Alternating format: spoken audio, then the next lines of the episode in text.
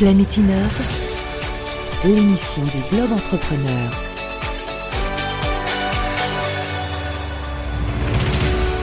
Bienvenue dans Planète Innov pour cette édition consacrée aux Émirats Arabes Unis dans laquelle nous allons tenter de saisir tous les ressorts de l'innovation dans cet État fédéral. Et pour tout savoir, nous aurons le plaisir de recevoir dans quelques instants Nicolas Andrieux en duplex de Dubaï, vice-président Moyen-Orient et Afrique de l'entreprise Sigfox, opérateur télécom de l'Internet des objets implanté dans plusieurs pays, dont les Émirats Arabes Unis. Et puis, grâce au coup de fil à Business France, nous ferons aussi un tour sur le marché allemand. Bienvenue à toutes et à tous Planète Innove. Bonjour Nicolas Andrieux. Bonjour. Alors vous vivez depuis trois ans aux Émirats Arabes Unis, vous les pratiquez depuis 25 ans, alors on peut dire que vous êtes un, fin connaisseur de, cette région et de cet État fédéral qui est constitué de, de cet Émirat. Quels sont selon vous, Nicolas, les secteurs de l'innovation actifs dans cette région du monde? Alors effectivement, les Émirats arabes unis euh, euh, souhaitent jouer un rôle euh, important dans, tout ce qui concerne l'innovation. Ils ont défini dans leur politique gouvernementale de, des différents axes dont certains comme l'intelligence artificielle, euh, qui, sur lesquels ils veulent investir lourdement, euh, sur et, euh, la voiture connectée et la voiture euh, sans chauffeur également. Donc, ce sont des domaines qui veulent investir, et également tout ce qui concerne la médecine et tout ce qui concerne les innovations autour de l'innovation technologique autour de du bien-être et et de la médecine. Donc des, des secteurs d'activité très larges finalement. Qu'est-ce qu'on vient chercher aux Émirats quand on veut développer sa start-up? Alors, les Émirats, euh, je dirais, euh, dépassent la, la, leur, la, taille même de leur marché. L'intérêt des Émirats dépasse euh, la taille même de leur marché euh, pour euh, sa situation géographique d'abord. les Émirats, c'est un peu un îlot de stabilité dans cette région du Moyen-Orient. donc, c'est un îlot de, de, de, stabilité à la fois économique, financière, mais aussi politique, contrairement à des pays voisins dont je, que je ne nommerai pas, mais qui n'ont pas les mêmes les mêmes qualités. Donc, c'est la première chose. La deuxième chose, c'est que les Émirats arabes unis, du coup, sont un hub euh, régional euh, et voire international. Euh, donc, être présent et pouvoir s'afficher euh, euh, à Dubaï ou à Abu Dhabi euh, a tout de suite une résonance mondiale. et c'est pour le, c'est pour la raison pour laquelle il y a des incubateurs, il y a des, accélérateurs qui sont aux Émirats et qui parfois les entreprises et les startups y participant n'ont finalement que très peu de marché local, mais ont du coup une résonance internationale, régionale et mondiale. Alors on va revenir sur cette volonté politique entre guillemets d'encourager euh, l'innovation à travers ces, incubateurs notamment. Euh, Nicolas Andrieux, Dubaï est donc la, capitale économique de la Fédération des, Émirats. Est-ce que l'image de démesure de cette ville est un moteur selon vous pour attirer l'innovation et les entrepreneurs internationaux? Alors effectivement, euh, le, côté démesuré euh, euh, que tout le monde peut connaître de par les images iconiques des grands gratte-ciel, des tours les plus hautes du monde, et la facilité de, transport, la facilité d'accès de ces pays sont certainement des, des aimants, y compris pour pour les startups. Donc la volonté politique de, des Émirats Arabes Unis d'attirer les talents. Euh, à la fois des entreprises et des gens, euh, passe par effectivement la création d'incubateurs et euh, d'accélérateurs qui offrent des visas, qui offrent des locaux, qui offrent une, des accès même aux entreprises du pays pour les, les, les, les, plus intéressantes en tout cas. donc ils font vraiment beaucoup d'efforts pour effectivement attirer des startups du monde entier et pour également créer qu'il y ait des, des, des, des entrepreneurs locaux, ce qui est somme toute encore assez rare, mais euh, les, les, les, mentalités évoluent euh, également aussi euh, dans la population locale. C'était justement ma prochaine question sur les compétences locales qui, qui se développent. pour cela, il faut aussi peut-être des, des, écoles. Est-ce que, en termes d'éducation, il y a, y, a, quand même des, des, des progrès aussi de ce côté-là? Absolument. Euh, il faut savoir qu'effectivement, alors la, la, particularité des Émirats arabes unis, c'est que d'environ 10% de la population des Émirats sont des Émiratis. ça peut paraître, c'est difficile à, à exprimer. il faut venir pour le voir. C'est-à-dire que c'est comme si vous habitiez dans votre pays et vous, vous ne représentez qu'une très petite minorité de, de, de, votre pays. Donc le reste de la population sont des gens expatriés, des gens comme des Européens, mais essentiellement des Indiens, des Philippins, des gens qui viennent d'Asie, des Chinois, mais également donc des, des Européens. Et donc Aujourd'hui, euh, le, le, le, le, système éducatif est euh, à la fois public et privé, et euh, j'allais dire est, est, en train de se déployer et de se développer de façon d'ailleurs extrêmement intensive, puisque tous ces expatriés ont des familles et ont donc des exigences d'éducation d'un certain niveau. Et donc ça tire vers le haut y compris la population locale. Donc on est dans cette phase où euh, euh, il y a des universités, des engineering schools euh, qui commencent à, à, à, avoir pignon sur rue, j'ai envie de dire, euh, avec des programmes, des programmes postgraduate y compris, qui, qui, commencent à avoir un certain niveau international. Mais somme toute, on est dans une phase encore de, de, de déploiement et de développement.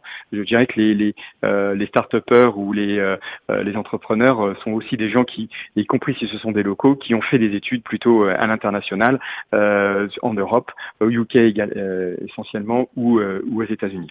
Nicolas Andrieux, vous le disiez, ce sont beaucoup d'entrepreneurs internationaux qui viennent s'implanter aux Émirats Arabes Unis. D'une part pour les, secteurs d'activité tech qui sont représentés et qui sont présents donc aux Émirats, mais est-ce que c'est pas aussi le, la recherche d'un financement? Parce que bon, on a quand même l'image de Dubaï avec qui, qui, rime avec beaucoup beaucoup de, de puissance financière. Absolument. Euh, certain que les conditions euh, dans les incubateurs et les, euh, accélérateurs euh, sont, sont, sont, très enviables comparativement à d'autres d'autres régions du monde.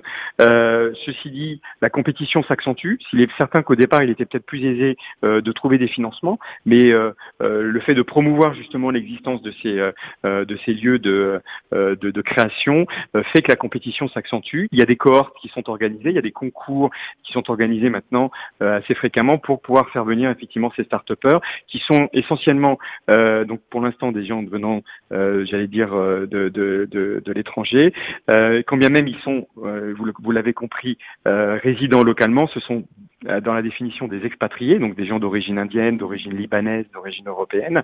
Et ce sont des gens qui créent, qui créent et qui essayent de créer des entreprises localement. Et puis vous avez aussi des gens qui viennent directement pour créer une entreprise d'Europe ou des États-Unis par l'attrait justement de euh, cette capacité de trouver euh, de trouver du financement. Donc oui, il y a de l'argent.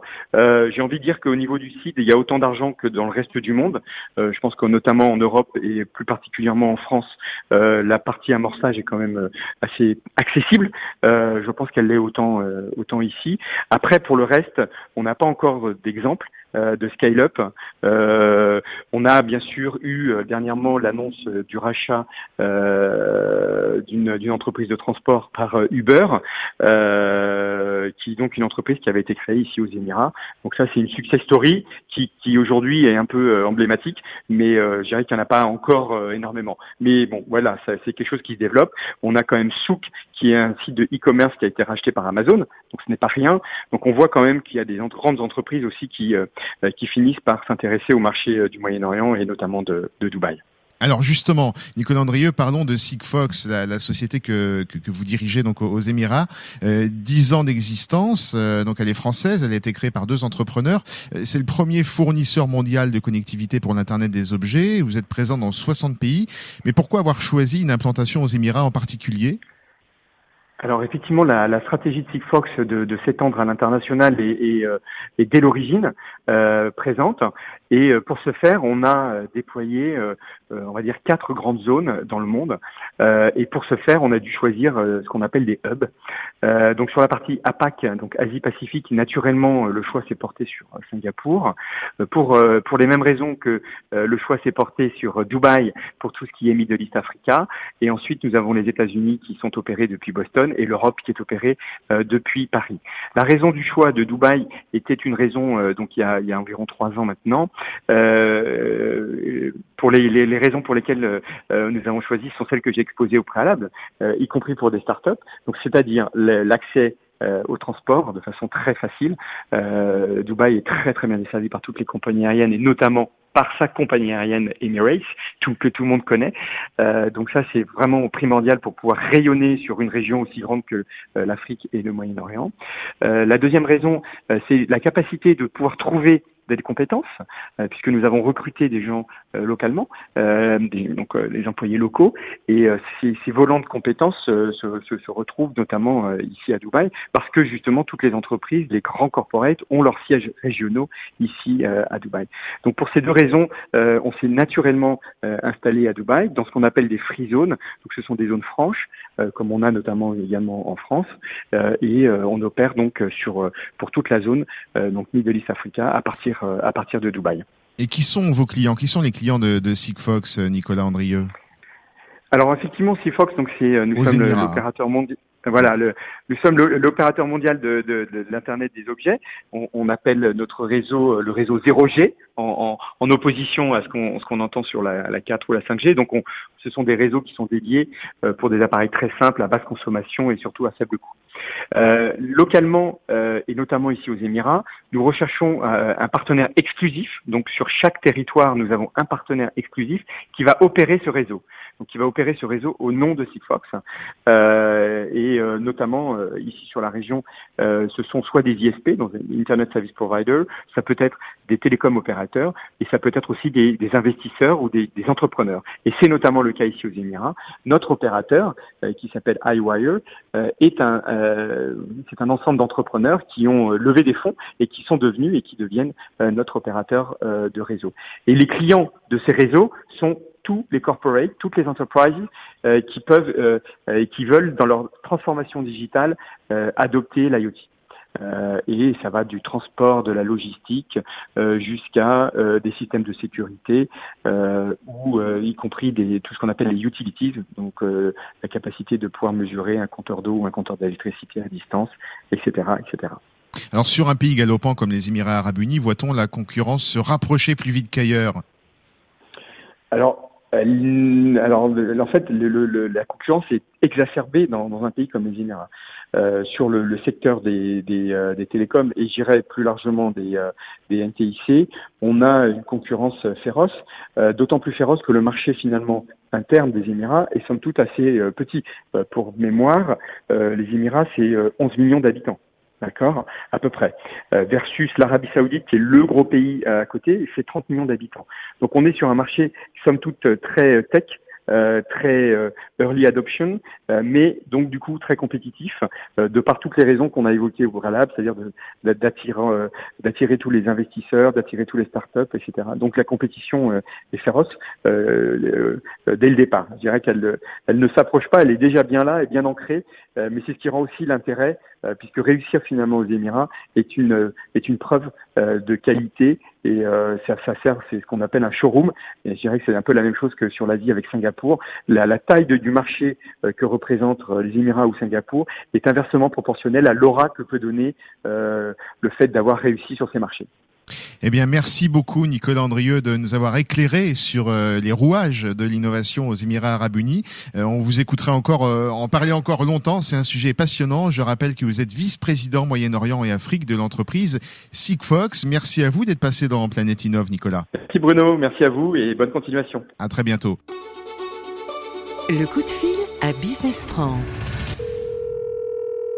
Bonjour Martin Gramling. Bonjour Bruno. Vous êtes chef du pôle tech et services chez Business France pour l'Allemagne, euh, le plus gros marché tech d'Europe. Euh, Martin, est-ce que vous avez une explication justement pour euh, justifier la taille de, de, de ce marché? Pourquoi c'est le plus gros marché d'Europe? Alors je dirais Bruno que ça dépend surtout des secteurs d'application sur lesquels les techs peuvent proposer leurs services, leurs logiciels et leurs produits. Euh, en ça, j'aurais envie de prendre l'exemple de l'industrie qui est très présente dans l'ouest et le sud de l'Allemagne on a beaucoup euh, de start-up et d'entreprises tech françaises qui peuvent proposer leurs solutions à ces entreprises-là. Euh, je pense notamment à euh, Volkswagen qui a récemment annoncé euh, son association avec Amazon Web Services pour suivre les données de plus de ses 120 sites de production à travers le monde. Et il y a beaucoup de grandes entreprises qui sont actuellement dans une réflexion de digitalisation de leurs sites de production, dans leur suivi de leurs données. Je pense que ça dépend vraiment des secteurs applicatifs qui sont très nombreux en Allemagne qui peuvent attirer nos startups françaises à se développer sur ce marché. Donc, si je comprends bien, c'est un peu la force de l'industrie allemande qui, qui, crée le besoin en, en termes de, de, tech et de, de techno et d'innovation. Euh, Martin, Martin Gramling, quels sont les secteurs forts dans l'innovation technologique en, en Allemagne, du coup? Alors nous, par secteur fort, nous, on s'est concentré euh, pour les années prochaines sur trois secteurs d'application. On va avoir le retail, euh, parce qu'il faut quand même savoir que l'Allemagne est un des pays les plus peuplés et les plus riches euh, d'Europe. On a aussi des salons de référence comme Euroshop l'année prochaine. On a le FinTech, euh, qui est plus présent dans le sud de l'Allemagne, à Francfort. On organise notamment un FinTech Tour en cette fin d'année. Et on va avoir euh, la cybersécurité également. Vous n'êtes pas sans savoir que les politiques allemands et de nombreuses entreprises installées en Allemagne ont été victimes de cyberattaques. Donc c'est nos trois secteurs avec un fort enjeu euh, au cours de ces prochaines années. Martin Gramling, euh, vous qui êtes euh, donc chez Business France, donc un, représentant de l'entrepreneuriat français en Allemagne, quels sont les Est-ce que vous auriez un exemple d'une société française qui eh bien qui a réussi à, à s'implanter en Allemagne en surfant sur sur cette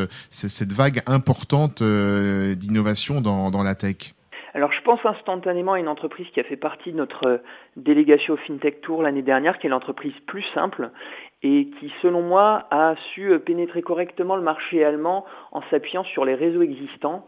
Euh, ce que je veux dire par réseau existant, c'est qu'en Allemagne, il existe 12 D et Hub qui sont similaires au réseau thématique French Tech qu'on peut avoir en France.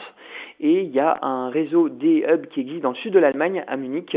Et l'entreprise plus simple a, selon moi, réussi euh, à s'installer et à pénétrer durablement ces marchés en entrant dans un réseau clé euh, qui est le InsurTech Hub de Berlin, de Munich, pardon, qui lui permet justement de rentrer en contact avec des grands comptes locaux, de se faire connaître et les Allemands étant très réseau, euh, voilà au jour le jour de pouvoir travailler le marché allemand. Parce que l'approche du marché allemand, c'est pas un marché qui va se faire de façon instantanée, mais si je peux prendre une image, c'est plutôt un marché qui va être comme une course d'endurance sur lequel il va falloir s'investir pour avoir des retours gagnants. Merci beaucoup Martin Gramling pour ce mode d'emploi en quelque sorte des entreprises euh, françaises qui auraient envie de, de s'implanter en Allemagne. Merci beaucoup de nous avoir donné un peu les, les clés d'une réussite en Allemagne. On rappelle que vous êtes le chef du pôle tech et services de chez Business France pour le marché allemand. Merci Martin d'être passé dans Planète Innove. À bientôt. Bonne à vous.